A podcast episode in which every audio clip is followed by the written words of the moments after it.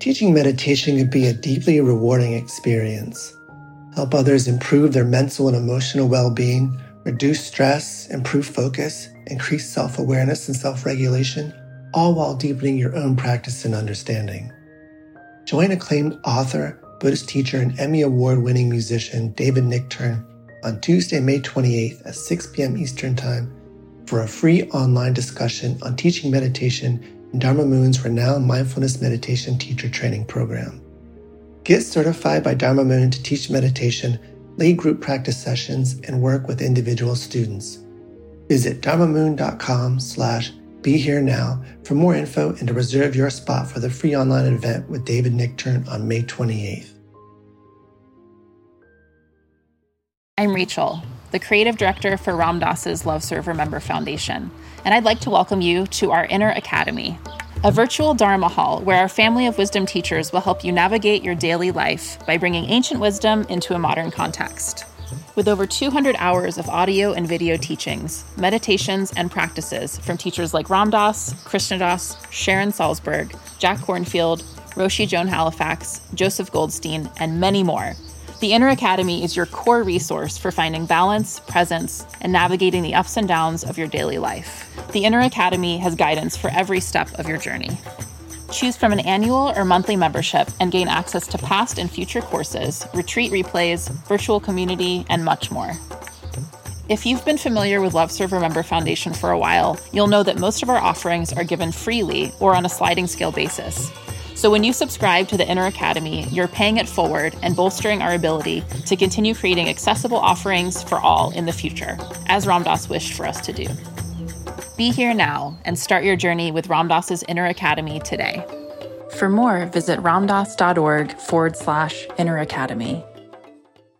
Worried about letting someone else pick out the perfect avocado for your perfect Impress Them on the Third Date guacamole?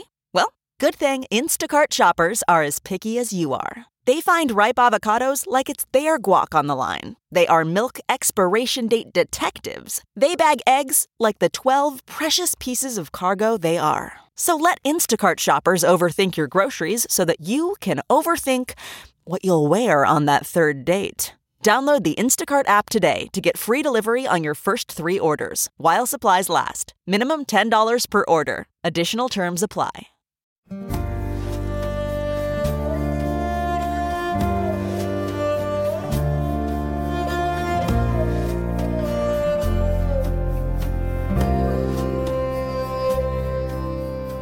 Welcome to the Krishna Das Pilgrim Heart Hour. This podcast is a manifestation of our interconnected lives, and we wish to keep it free at all costs, if you can say that. So, we are dependent on the generosity of you, our listeners.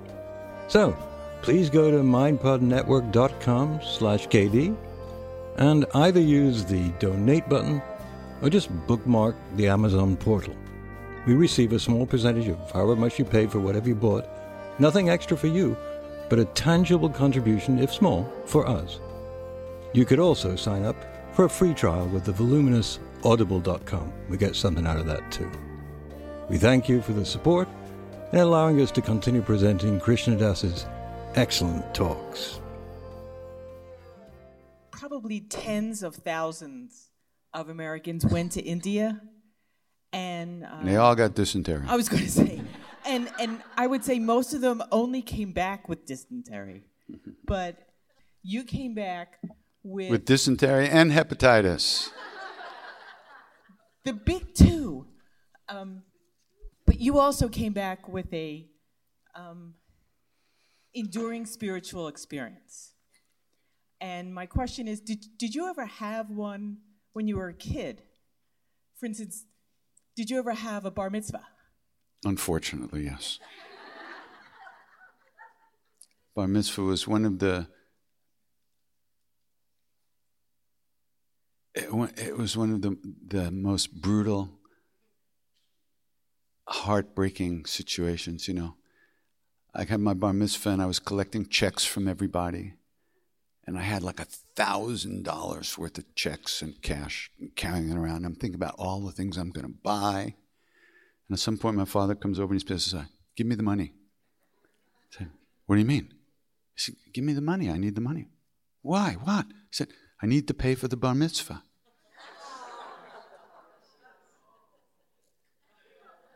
That was that. Um, have I forgotten it yet? How many years ago was that? 10? 20 years? Um, I was brought up Jewish on my parents' side.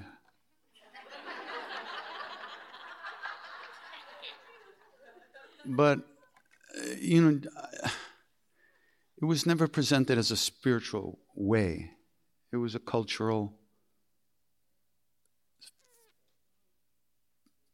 thing. You know, we ate together, we ate meals together, and yelled at each other, and ran around the house, and the families got together. But it was never, there was nothing ever mentioned to me that you know, these this this could be a way to happiness. I, this could help me overcome my depression and the things in my life that were causing me suffering. You know, it wasn't until much later that I heard that there was esoteric Judaism and practices that, just like in every other religion. But that was I was already, you know, Indianized by then. I had already gotten that hit, so that's why I do what I do, the way I do what I do. People say, Can you sing this and that? I said, I probably could, but you know, I don't want to sound too esoteric or mystical. I don't get, I don't really have a vote about what I sing. I open my mouth and something comes out. And sometimes we sing the same chants for like years at a time. It's weird. And every night, as far as I'm concerned, it's new. You know, these poor miserable people, they, they the same shit again. No, the good thing about playing with these guys is that they're into it too. It's a practice. So it doesn't matter. I mean, what you, what, if it's, you're doing it as a practice, every feeling you have, every thought you have about it simply becomes something to let go of. And come back to the name, come back to the practice. That's the incredible way that this works. You're not pushing it away, you're not evaluating, you're not putting in a box, you're just simply letting go. I'm coming back. And that movement is very sweet because what are you coming back to? You're coming back to here, to yourself, for a billionth of a second, and then you're gone again. I tell you over and over, Maharaji said, Ram Nam Karne se sab Puda ho. From repeating these names, these names of God, everything becomes full and complete. Your lives become full of everything that's good and useful. And you find a way to deal with stuff that you never thought you could deal with. Stuff that was in your way, has been in your way, and you know it's there, and you've worked around it a million ways, but it's still there, and all of a sudden there's a new way to deal with it. It happens from this inner strength that we get from doing a practice. And each of us has our stuff. But the movement back to the heart is the same in each of us also. It's just the the uh, the label on the stuff is different. That's all. It's essentially the same stuff for all of us, but it looks different to each of us because we see it as part of our lives. I see what's in my life. You see what's in your life.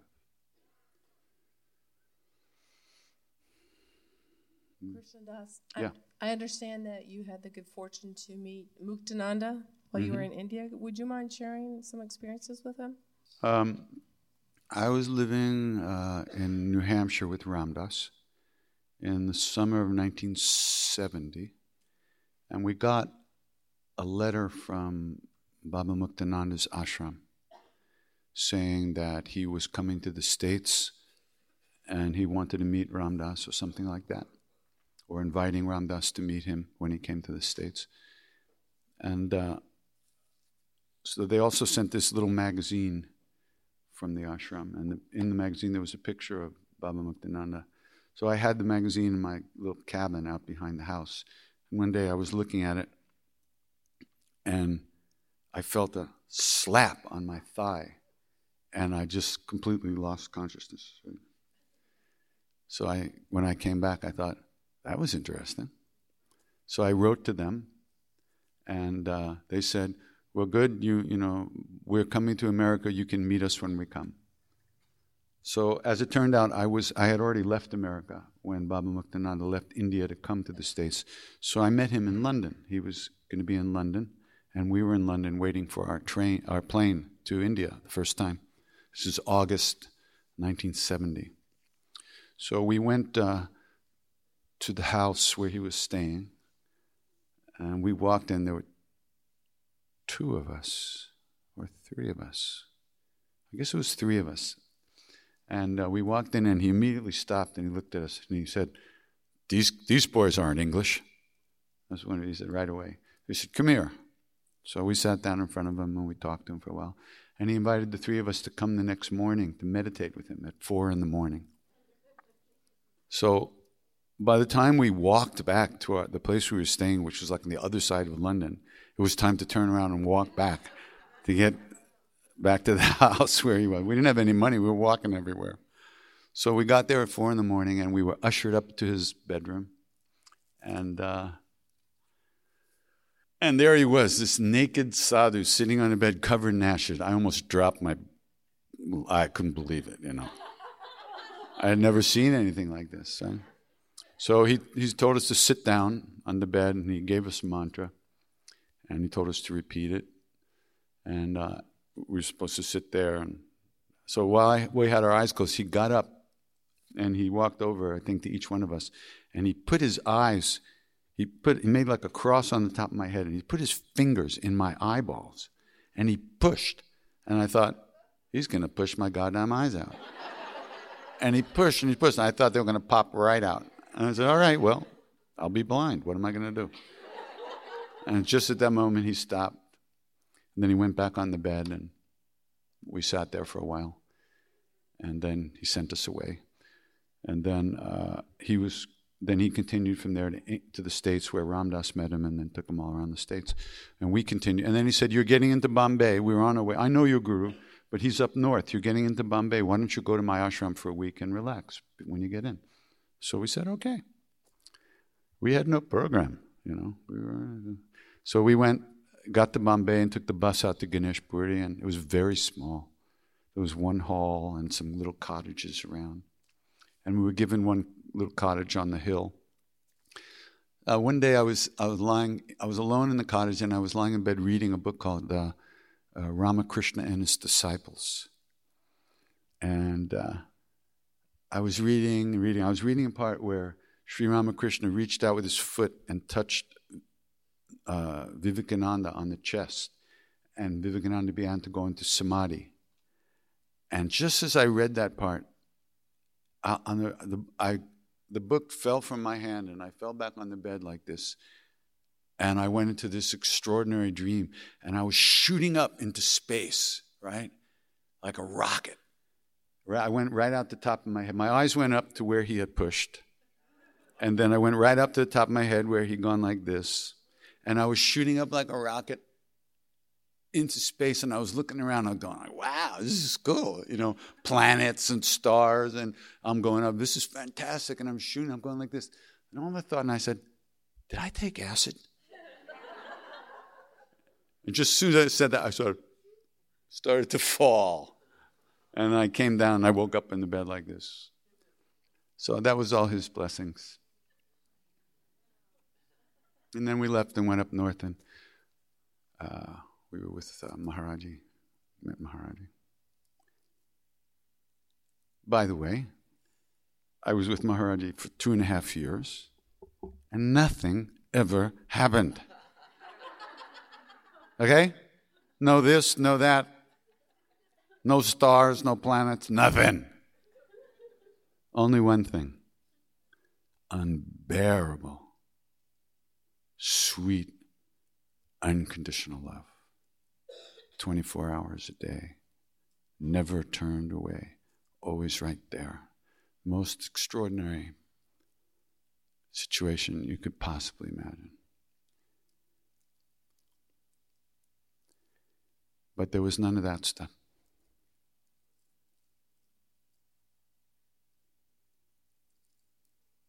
Just love. Unf- overflowing.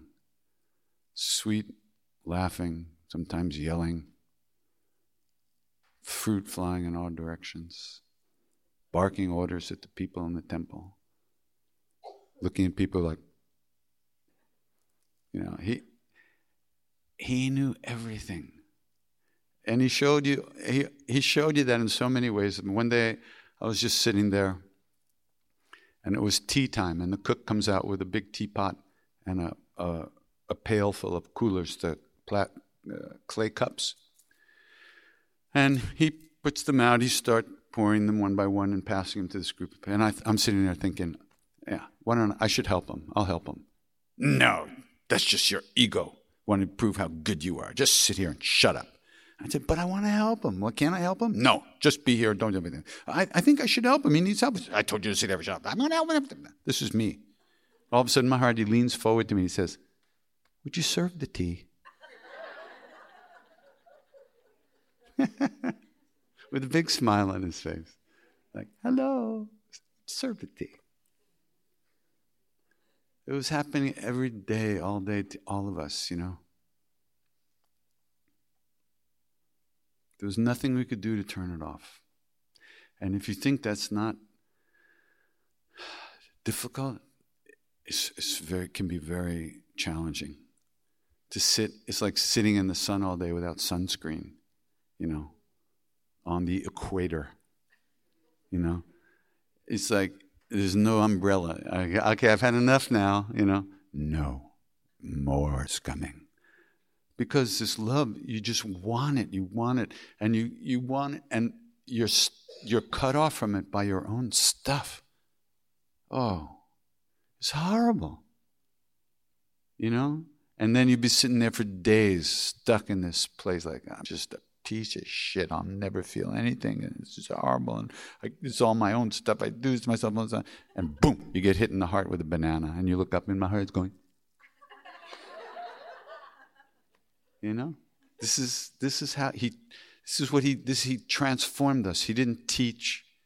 He didn't give lectures. He just transformed everybody around him, and planted these seeds of love,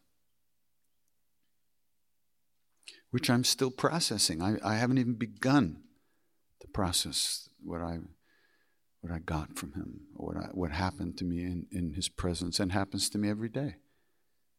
Because his presence is always here. I'm still just like a, you know, water. There's like a whole ocean full of water, and it's trying to float float through this tiny little straw, which is me. And I know that, and I'm trying to get bigger, but I don't know how. You know, it's weird. So you just sing. Stop worrying about it, and then you're bigger when you're not thinking about it. Yeah. Oh, okay. Do I do I go back to India? We uh, that's the question. Yeah, go back a couple of times a year if I can. I don't have I can't stay that long these days, but because I'm so busy. But uh, I used to go back sometimes for three months. You know, three months at a time. That's the longest I went since he left the body. Three months is the longest I've been there. But sometimes I go for three weeks and then again for three weeks. And I just go to the same places I've always been going, meet the same people, or the grandchildren of the same people. And, you know, go to the same temples and stuff like that. Could you speak to this uh, dichotomy or juxt- juxtaposition of once one lays down the ego and tries to uh, come back into their persona their individualness, how do they not be boring? How do they not be? Boring. How do they not be boring if they've laid down their ego and they want to relate to people again? How do you have a persona or an ego without having one? It's all ego. We're all on this side, on this shore. It's all ego. Everything we do is ego. Everything a human being does has motivation, personal motivation. There's nothing wrong with that. That's the way it is. You can do good with that motivation, or you can do bad. You know, you can do hurtful things or helpful things, but it's all ego. And you don't lay your ego down. Surrender is done by God, by grace. When you dissolve, it's not like you disappear and become boring. Why would God is not boring? God is all of this nonsense. There's nothing boring about any of this shit. So why? Where did you see? That's all mind stuff, all of it. Not number one. You don't lay it down. You do your practice and it thins out over time. You don't even notice. And when that does happen, when and if you have, uh, when and if you stop projecting onto the universe your own personal versions of life, uh, all you have is joy. And that's all anybody get around you gets is joy. Joy is not boring. So, See, we can't, it brings up an interesting point. You know, I wrote written some songs in English. And one time I was about to sing one in a big group of people, a big concert, and a friend of mine was in the audience, and she said, when I announced that I was going to sing this song in English, the guy who she didn't know sitting next to her went, I didn't come here for this. Isn't that great? He didn't come here to be sung to in English, right? He came here to do Ram Nam and nothing else. Chant to God. That's what he's going to do. Going to do this, blah, blah, right? But English, no, no. English is not something else. It doesn't want to know from English. Well, the situation is that being born in the culture we're born in, the issue is we don't have the wiring for happiness. We don't have the wiring. When we sit around with nothing to do, we're not happy because we don't have the wiring. Our, our energy doesn't go towards happiness or flow, doesn't let the happiness flow. We don't have the wiring for it. And so that's why we want to sing Sanskrit mantras because it has nothing to do with me. It's something else. It's not me. English is the language of our stuff. We don't want to know from it. This is like an underlying program that's running. So, which is why, now you, you might have heard about, uh, like in Tibetan Buddhism, the Bodhisattva path, Bodhisattva vow, which is a great being who says, I will, even though I'm I have no reason to take incarnation anymore. I have no personal selfish desires. I will remain in incarnation, life after life, for the sake of other beings who don't know that this is possible. And to do that, to cultivate the ability to do that, you cultivate, you start thinking about other people, about with kindness and compassion and caring. You start thinking about service to others and doing unto others as you would have them do unto you. This is how we build that wiring that we need for our stuff to flow into happiness. Sitting here and singing Sri Ram Jai Ram, Jai Jai Ram the rest of your life depends. It's no guarantee. If you had no thought ever again about anything and you were able to, to sing and be merged with this mantra from now until your last breath, there's no guarantee that that would be enough. Because you haven't cleaned up your mess. You just moved to another room and left your mess in the other room. Eventually, the mess has to be cleaned up. Doing these practices gives us the strength to clean up our messes. Yeah, it gives us the strength to live good lives, thinking about other people as much as ourselves. That's why we talk about that stuff. It's not because we're goody goody, we want everybody to be goody goody. If you don't create the flow the place for these thoughts of happiness and good feelings to flow, they're not going to flow. They're going to just get stuck, which is what depression comes from. There's no place for the joy to flow in our heads. It's, if it's not pleasure, it's pain. But joy is not either one of those. Happiness is not pleasure, and it's not the absence of pain. it's something else.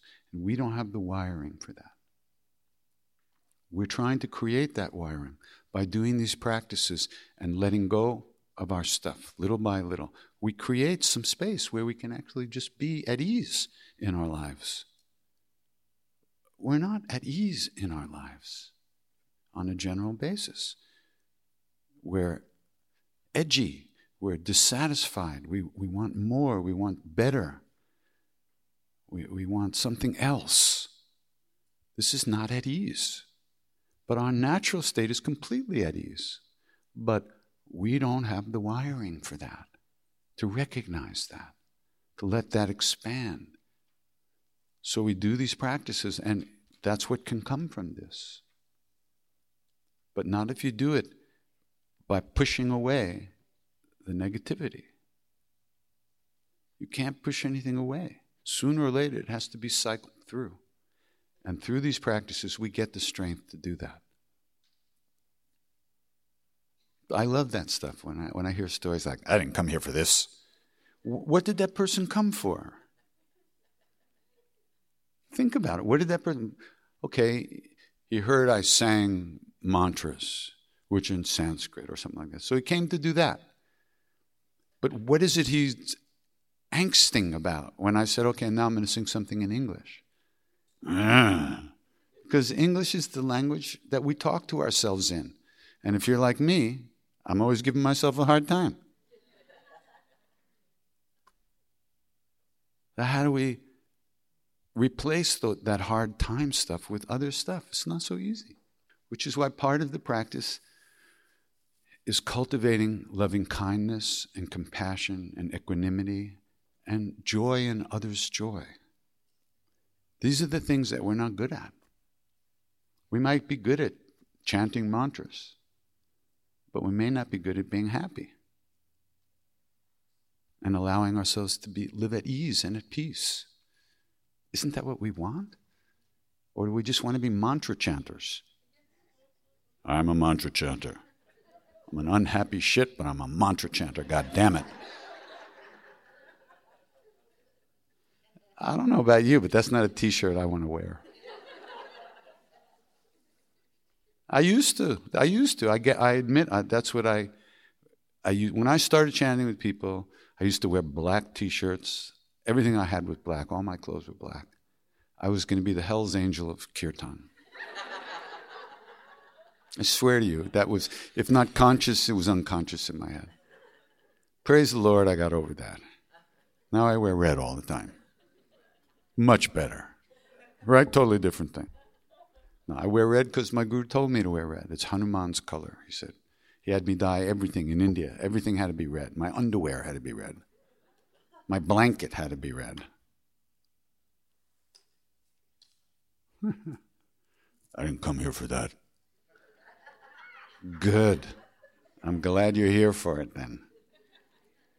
Because otherwise we just keep we just keep reinventing our unhappiness with our thoughts over and over again. My favorite thing when I was with Maharaji, really, aside from him looking right at me and talking to me, which was, you know, fantastic. But my second favorite thing was kind of standing on the side, just behind his bed, and watching the faces of the people who were looking at him, right? Like people would come, you know, and they.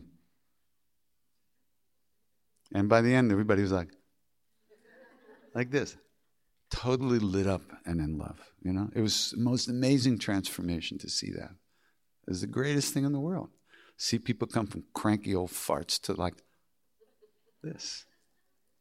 But not everybody. I remember I was standing there once and some guy walked into the temple and said, Is that Maharaji over there? And I said, Uh huh. I said, God, he's ugly.